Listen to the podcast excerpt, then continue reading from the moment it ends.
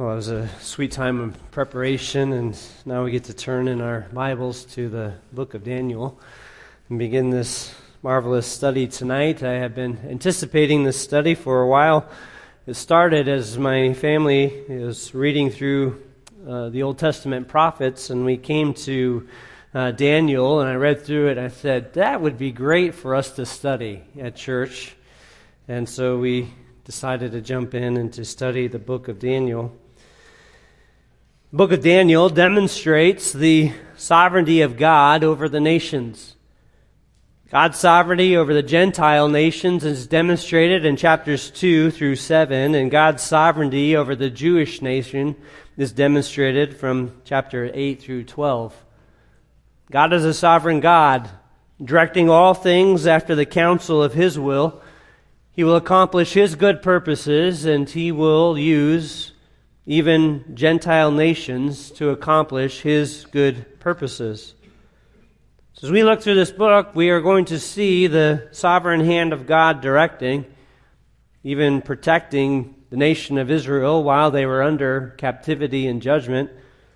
We're going to see the work of God as He plans the completion of judging Israel, ultimately restoring them and entering in and bringing in His kingdom. Before we get to see the prophecies and unfold those, we must begin with understanding the historical context and the background. And so that's where we'll find ourselves tonight. Tonight, I will be less of a preacher and more of a teacher as we come to the background to understand this marvelous book that we have before us.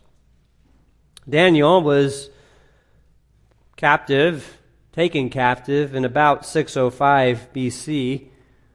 The book itself was probably written about 530 BC. That would be the absolute latest. It could have been written as early as 539. Anywhere between the window of 539 and 530, likely towards the latter part, because that was the time that Darius had taken over. Daniel, by the time he is writing this book, is over 80 years old, probably in his mid to late 80s, somewhere at least 84 years old as he's writing this.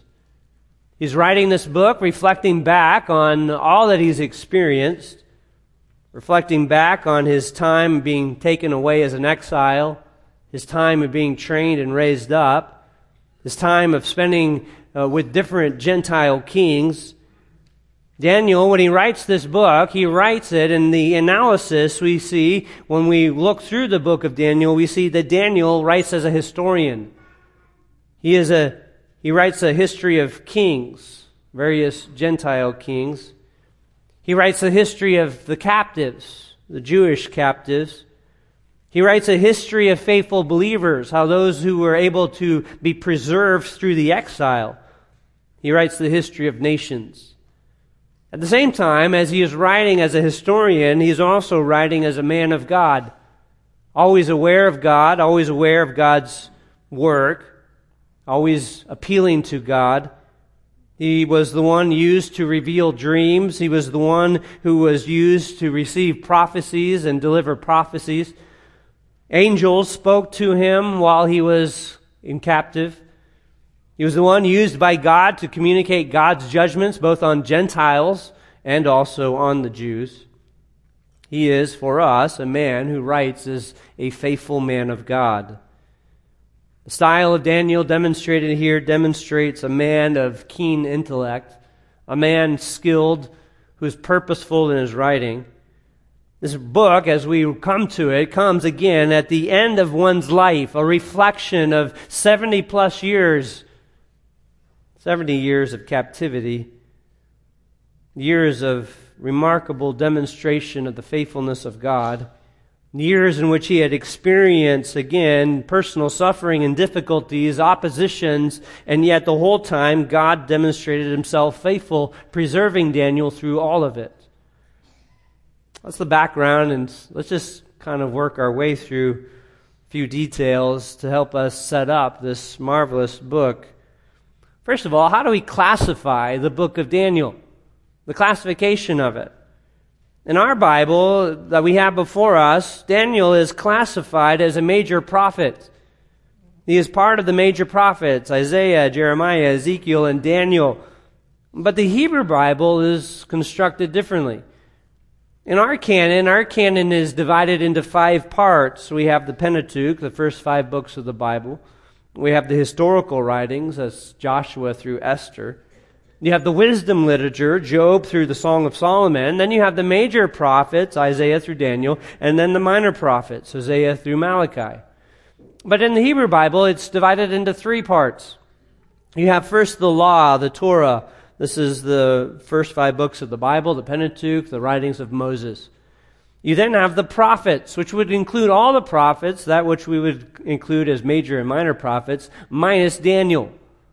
And then in the Hebrew Bible, you have the holy writings, known as the Hagiographa.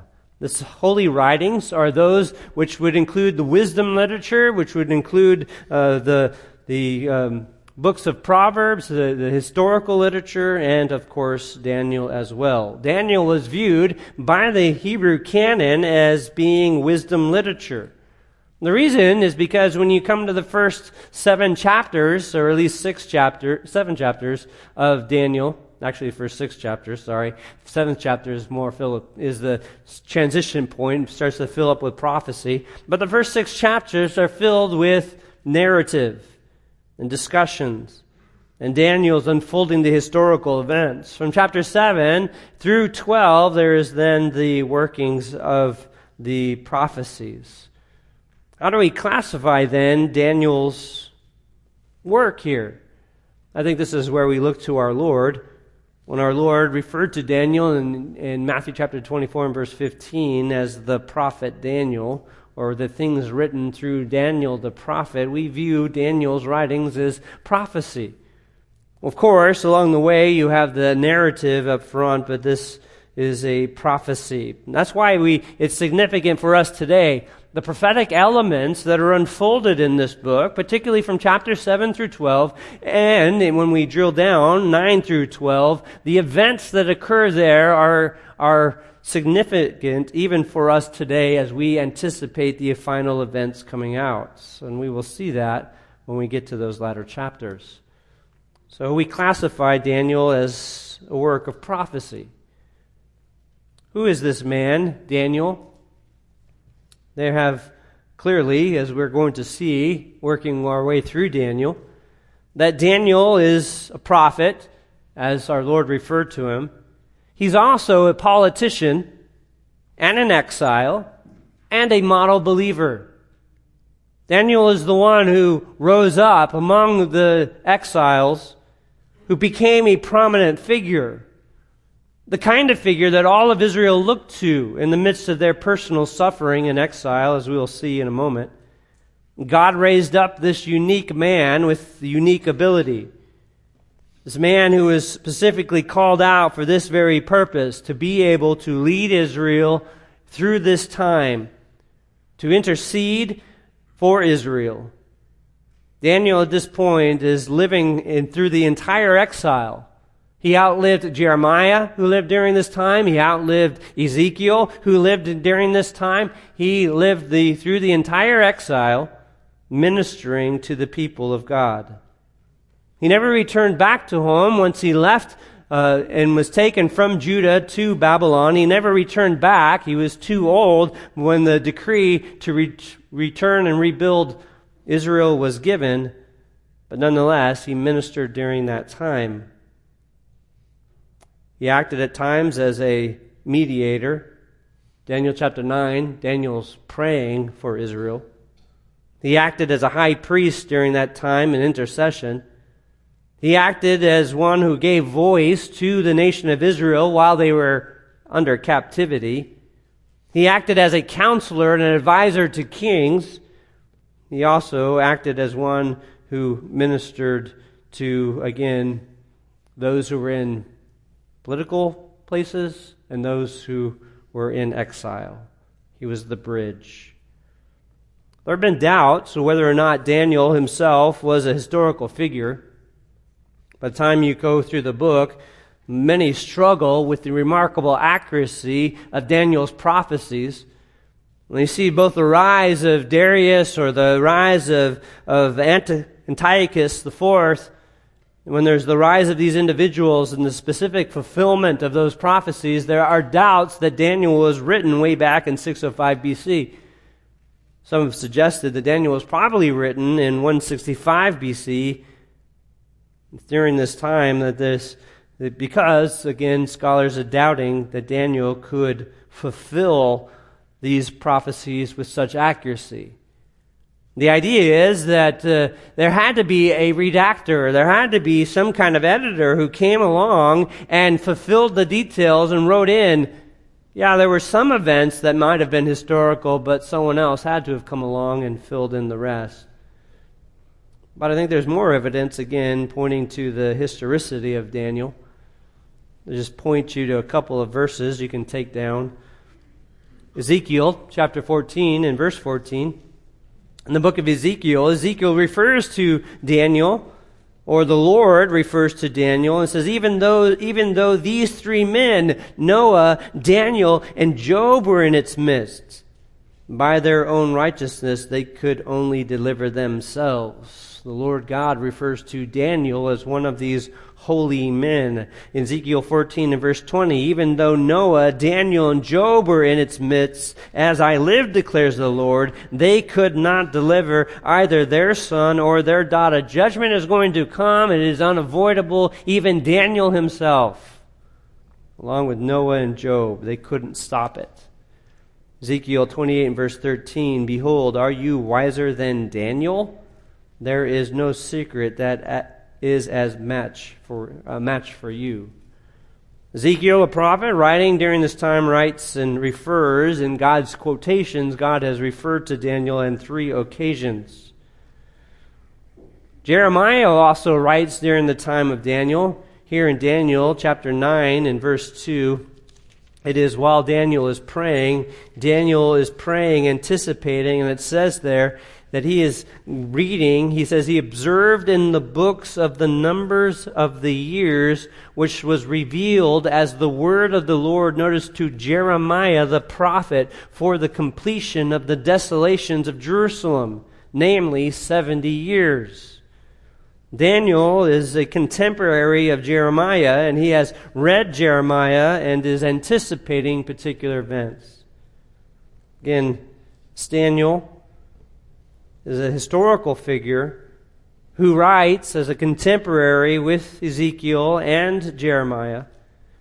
And he writes again to us and to Israel. Now, notice the next thing we need to observe is the style of writing in this particular book.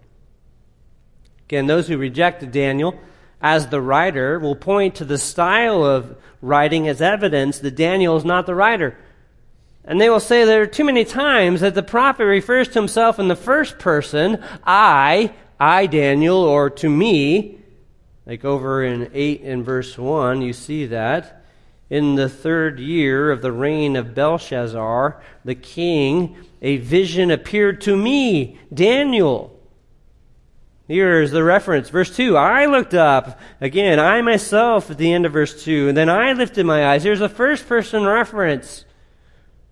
But there are other times that Daniel in this book refers to himself in the third person. Turn back to Daniel chapter 1 and verse 8, and you see that. But Daniel made up his mind that he would not defile himself with the king's choice food.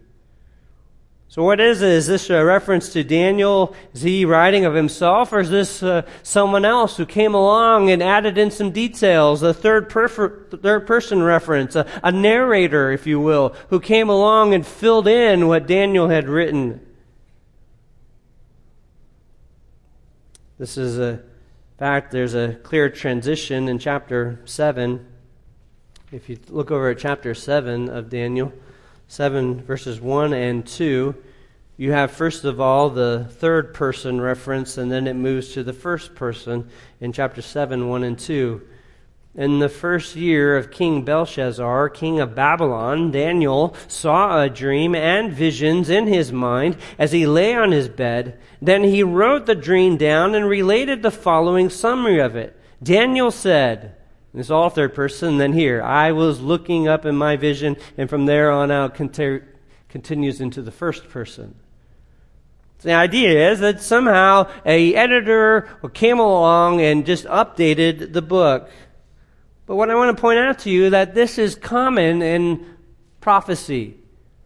It's common within prophecy for the prophet when speaking in narrative or in narr- narrating an event to speak in the third person, and then when coming to the particular prophecy to speak in the first person. Just one example, and there are many examples. If you read through the prophets, just grab your Bibles, start reading through the prophets. Read through, in fact, Amos. We just saw it this week as our family was reading through the minor prophets and reading through Amos. And just look, the reference going back and forth between the first person and third person. But also, you can see it in Jeremiah. In Jeremiah 1:11, you have the first person when it says this, "And the word of the Lord came to me, saying, What do you see, Jeremiah? And I said, I see a rod of an almond tree."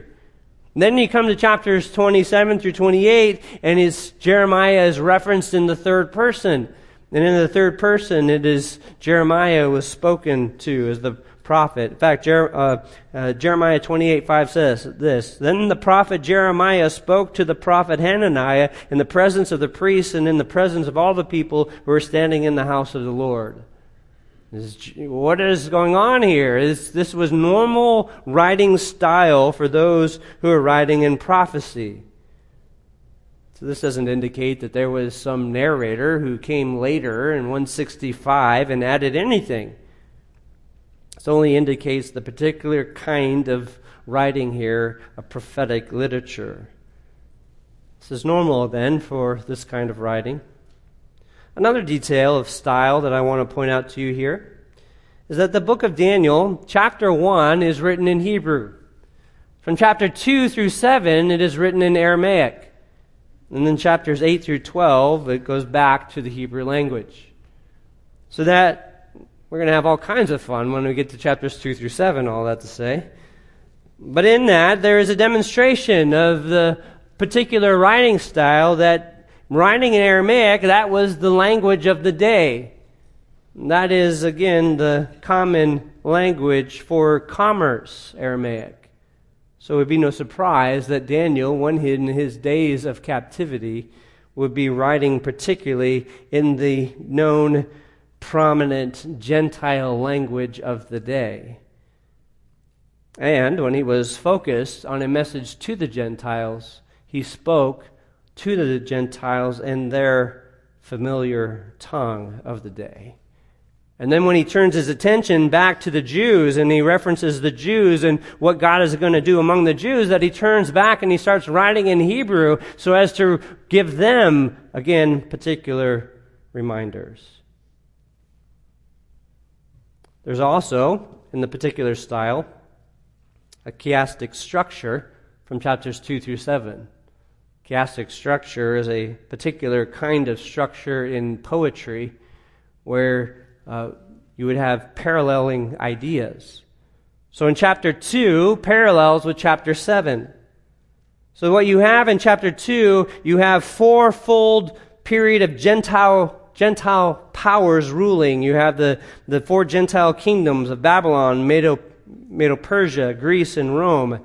And then in chapter 7, you have described there the, in chapter 7, chapter, uh, verses 2 through 3, says the four winds of heaven were stirred up, the, uh, stirring up the great sea, and four great beasts were coming up from the sea, different from one another. You had a description between the four kingdoms and these four great beasts. That's chapter 2 and chapter 7. Well, chapter 3 and chapter 6 also parallel. You have in those, the theme in those chapters is the deliverance of those who are faithful to God. In chapter 3, you have the deliverance of Daniel's friends from the fiery furnace. In chapter 6, you have the deliverance of Daniel from the lion's den all pointing to chapters 4 and 5 as the high point. In chapters 4 and 5 as the high point is you have the humbling of King Nebuchadnezzar and you also have the humbling of King Belshazzar. God's sovereign humbling of these Gentile kings. That is the focal point of, of chapters 2 through 7, the high point. All of this is fitting together within Daniel's grand theme is to demonstrate that God is sovereign over all affairs. All that is taking place, all the plans that are unfolding, even among the Gentile nations who reject God and oppose Him, God is directing all of those things and accomplishing His purposes.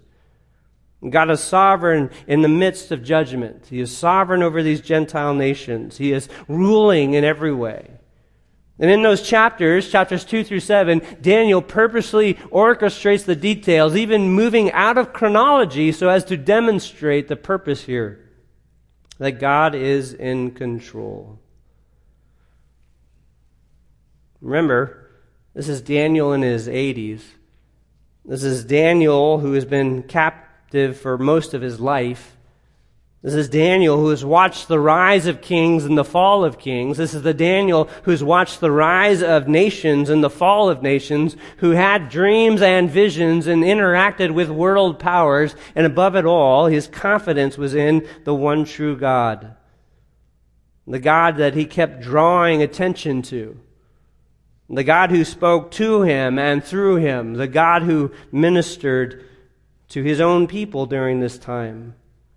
And here was Daniel cap- capturing all of these events and recording these events down so as to minister not only to the nation of Israel, but to us even today.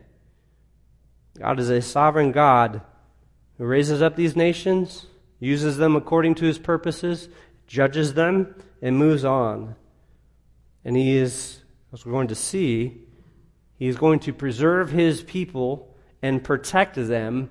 He is going to complete their, their judgment, and he is going to restore the kingdom. That is the hope that the people are left with by the time they finish the book of Daniel. Now we come another observation, the historical background. And this is where we actually finally get into our book. Turn over to chapter 1 and verse 2 and we can begin to unpack the historical background to this book. Notice how Daniel begins in verse 1 there. This is in the third year of the reign of Jehoiakim, king of Judah. Now, just to set the events, there is the historical setting in relationship to the major prophets. Yet Isaiah, first of all, the major prophet who had written. Isaiah had ministered nearly over a hundred years before this time. Isaiah, he mainly ministered in Judah, and he ministered again a hundred years, over a hundred years before the Babylonian captivity. Isaiah was ministering to Judah in a time of Judah's prosperity a time in which Isaiah came and warned Judah that if they continued, that they were going to head into apostasy. And Isaiah continued to warn Judah that, that apostasy, apostasy was rising up and they were going to abandon their God and God was going to bring judgment upon them. In fact, by the time you come to Isaiah chapter 13, Isaiah anticipates there that it's going to be Babylon that would be the nation that would bring judgment upon Israel. Isaiah prophesies in, of Babylon's fall also to the Medes in chapter 13.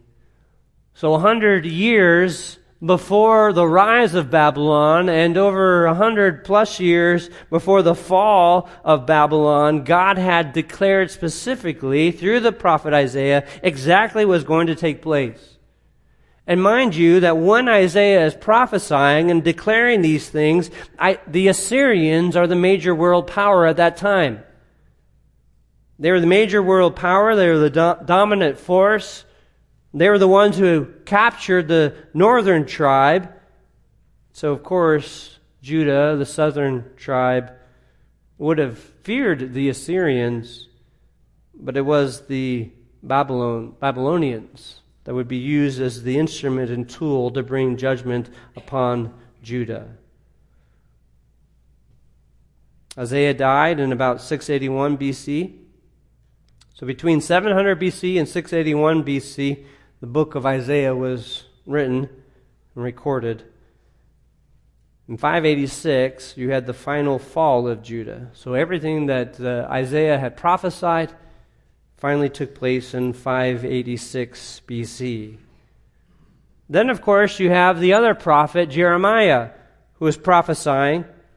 Jeremiah is a contemporary of Daniel. Jeremiah is one who's not writing a hundred years before the events. Jeremiah is writing during the last five kings of Judah's history. He was the prophet right up to the end of Judah's history, Judah's, Judah's time, their final kings. He saw the, the things that Isaiah had prophesied, and he was seeing them come to full fruition, and he's writing, telling Israel it's happening. He was writing as again as a contemporary of Daniel's, and he was writing during the first deportation has taken place.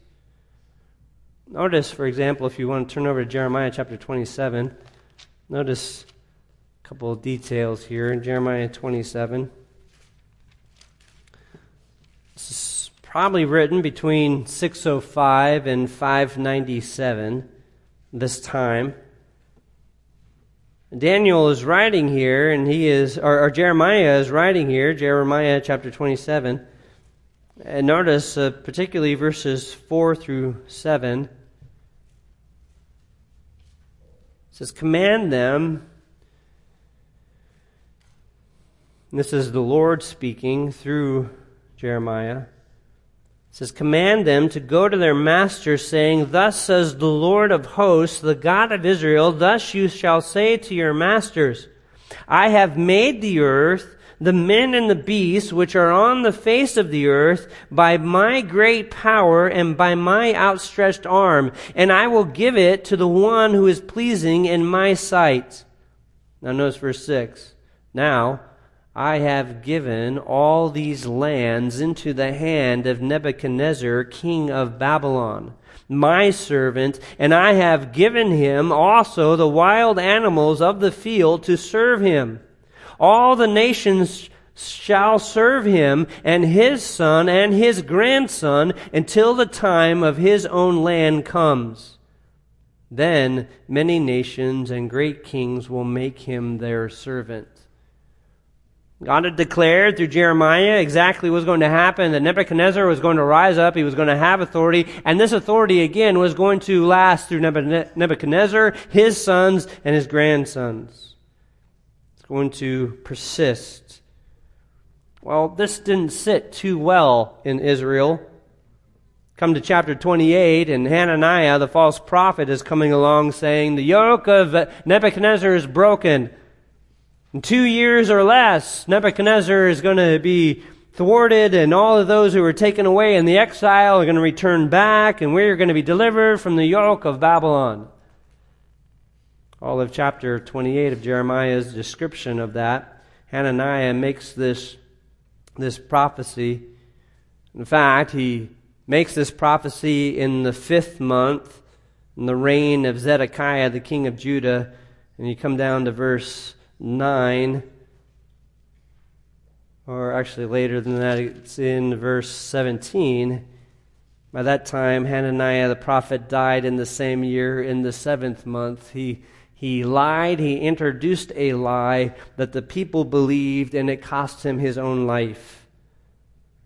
This ultimately caused this very lie, is what Israel wanted to believe, that Israel would be delivered from the Babylonian captivity rather quickly, even though God had prophesied otherwise. And it's that rebellion that led to the second coming, uh, second judgment, a second captivity in 597 to the Babylons, Babylonians. One more prophet writing during this time is that of Ezekiel. You can turn back to Daniel. Ezekiel writes during that time. Ezekiel writes while in the middle of captivity.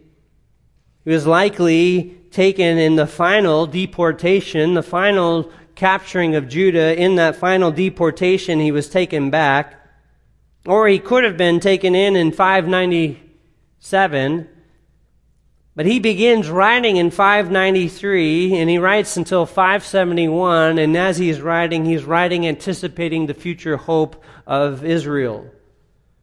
Israel is going to have a kingdom that's going to come, it's going to be set up. So he writes with anticipation and hope of what is to come. These are the prophets who are writing during this time, and it's Daniel again who is the one who is writing to the nation of Israel, the, to Judah, while in captivity. That's Israel's history from the prophet's standpoint. Let's look at also the Gentile historical setting. Again, back at Daniel 1 and verse 2, Daniel 1 and 2, Daniel gives us the historical setting here. He says that this is in the year of the reign of Jehoiakim, king of Judah. Nebuchadnezzar, king of Babylon, came to Jerusalem and besieged it. And the Lord gave Jehoiakim, king of Judah, into his hand, along with some of the vessels of the house of God, and he brought them to the land of Shinar, to the house of his God, and he brought the vessels into the treasury of his God. The final kings, the final Jewish kings that reigned during this time, the last righteous king of Judah was that of Josiah. He ruled from 4 or 641 BC to 609.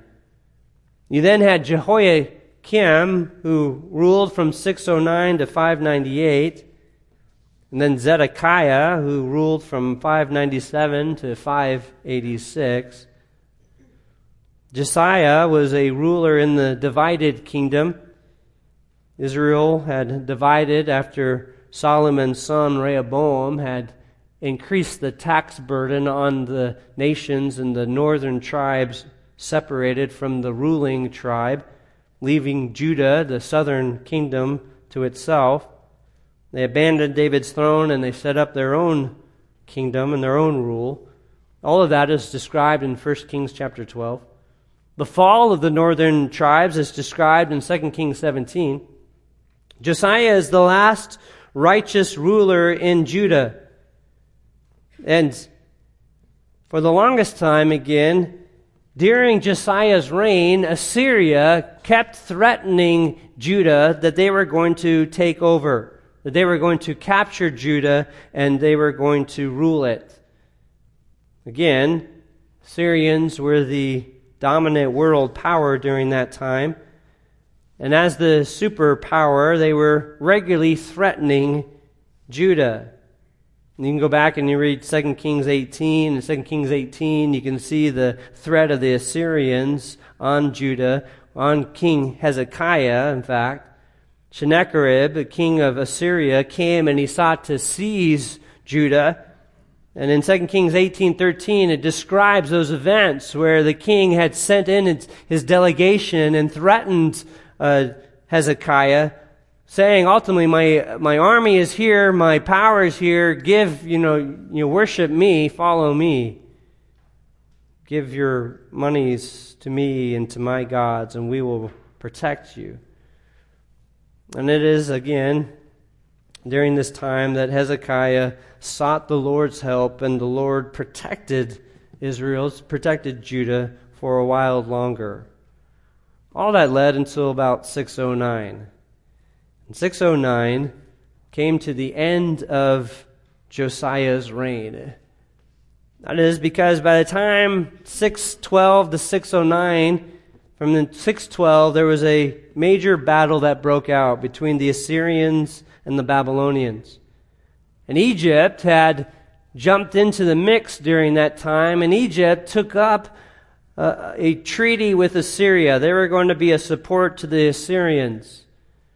The Babylonians were raising in power. The Babylonians were conquering the Assyrians. And so during this time, the Egyptians came along to help the Assyrians.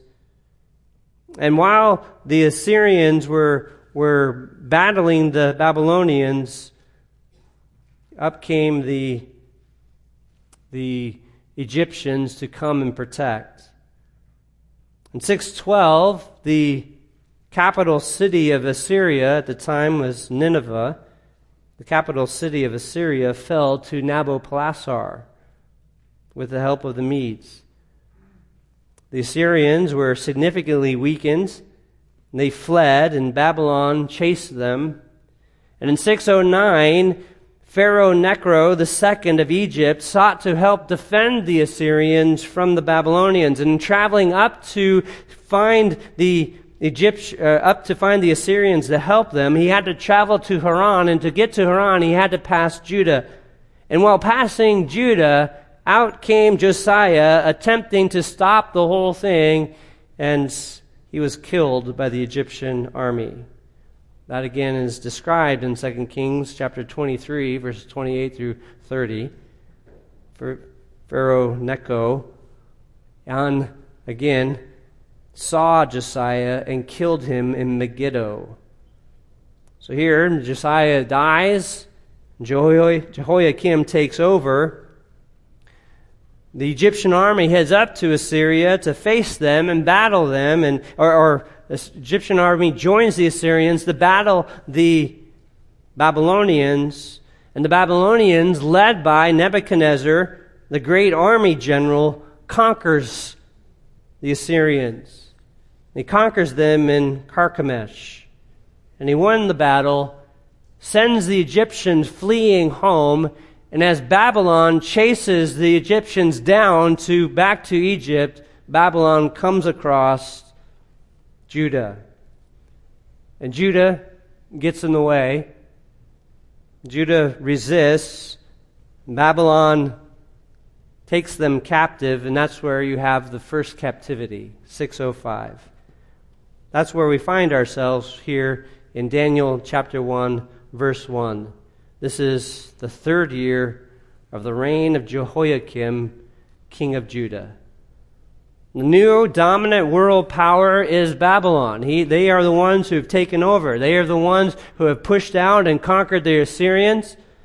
The war that began by Nabopolassar is now continued and carried out by Nebuchadnezzar. Nebuchadnezzar's army is gaining in strength. The Egyptians are fleeing and Nebuchadnezzar is becoming the dominant figure. He stayed there for a few months, conquered Judah, would have probably stayed longer, but news came that his dad, Nebuchadnezzar, died. So, what does Nebuchadnezzar do? Verse 2 tells us that he got, grabbed some of the vessels of the house of the God and he brought them along with some treasures, he brought them back into the house of his God. Nebuchadnezzar took some treasures with him, and he took some people with them, some choice servants, as we're going to see when we come back next time. We'll see the individuals that, that Nebuchadnezzar took with him. Point being, in all of this, is that here is now the rise of Babylon. They're the ones who are taking over. Jehoiakim is going to reign for a few more years, as I said, until about 597, 598. Israel is going to rebel at that time. He's going, they're going to resist Nebuchadnezzar. They're going to oppose his army, and Nebuchadnezzar is going to return and bring judgment upon them again and bring them back into line again. One more time they will rebel, and in 5, or 586 will be their final rebellion, and they will be utterly destroyed at that point. So, this is, again, the writing in which Daniel is taken away in this very first captivity. Now, think about this in this. Daniel is taken away in this first captivity, and he is given the royal treatment. Nebuchadnezzar is not the king yet. He is the commander of the army, the Babylonian army. He leaves this time. He heads back to Babylon where he is announced as king and made king in his dad's place. Daniel is in that group that heads back. In 597, when the second, uh, you know, deportation takes place, Daniel has been in Babylon for eight years. And by the final destruction in 586, Daniel had been in his place and well established for 19 years in Babylon. So, through the, all that judgment that was coming upon Judah through the hands of the Babylonians, Daniel is being raised up, put into that particular spot for the very purpose of ministering God's sovereign will in that situation. God was preparing his people he was ministering to them. He was working through the historical events. He was even working through the rise of nations and the fall of nations.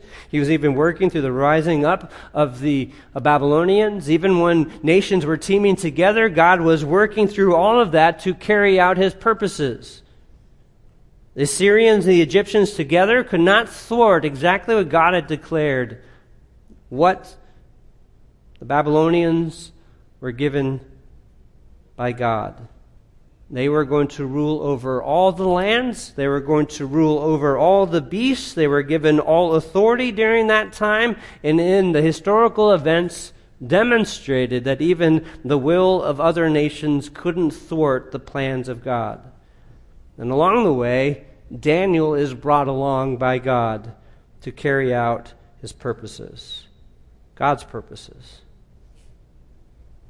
God was fulfilling through the nations, the rise of Nebuchadnezzar, he was fulfilling his prophecy through the prophet Isaiah.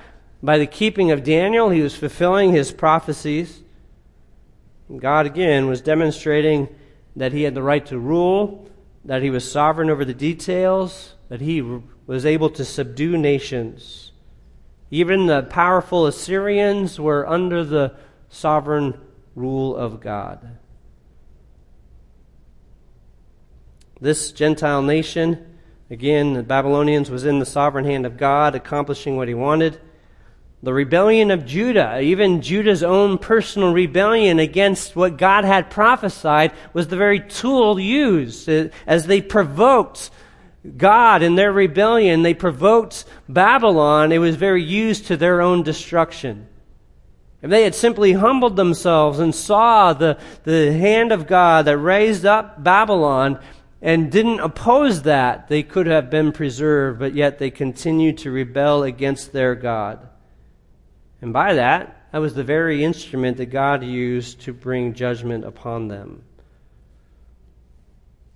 All that leads us to some the final look here, which is this the purpose and the outline of the book of Daniel. What is the purpose and the outline? Well, the purpose is to demonstrate God's sovereignty over the Gentile and Jewish nations. That's what we're going to see through this book.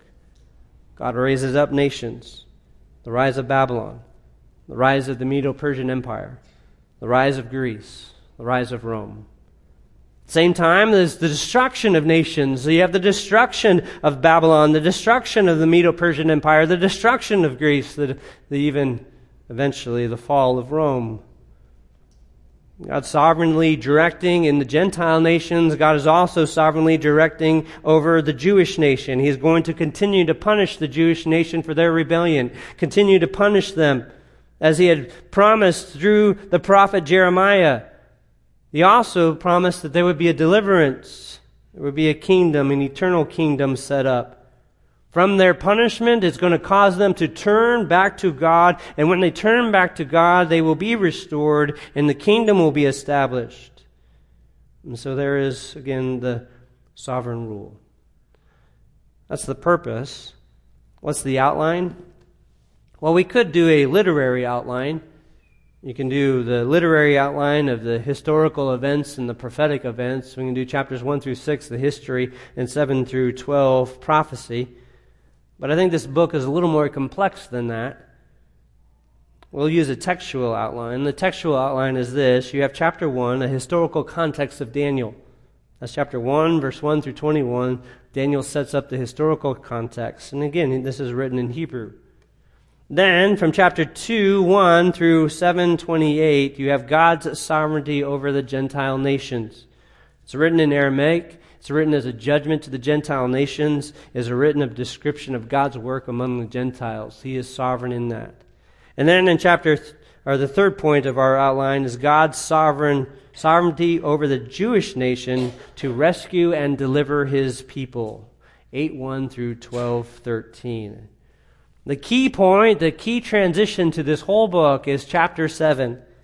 Because in chapter 7 is the transition where he begins to, to write prophecies of events to come, but it is written in Aramaic. So he's still writing to Gentile nations, but is the clear transition point to this whole book.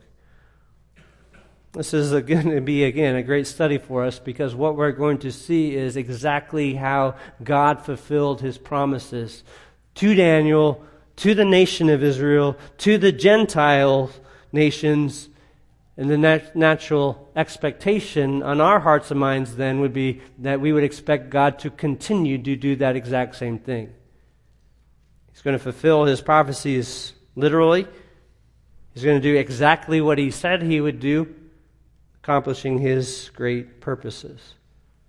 For us, we ought to leave recognizing this. Yeah, there might be evil rulers that rise up, and there might be difficulties, and within human history, events move and ebb and flow. But no matter what we see around us, we know the one who is in control of every detail, even amidst warring nations. God can raise up a Babylon and use a Babylon to bring judgment. He can, even within that time, when he brings a nation to bring judgment, he can also preserve and protect his people. And even within the midst of these various nations that arise, whether it is Babylon or the Medo Persians or Greece or Rome, in the midst of all of it, it is an instrument in the hands of God. God is accomplishing his purposes. And even when he raises up wicked rulers, whether it be Nebuchadnezzar or others, whether it is Antiochus Epiphanes or others who would bring great blasphemies against God, as we will see, God is still in control.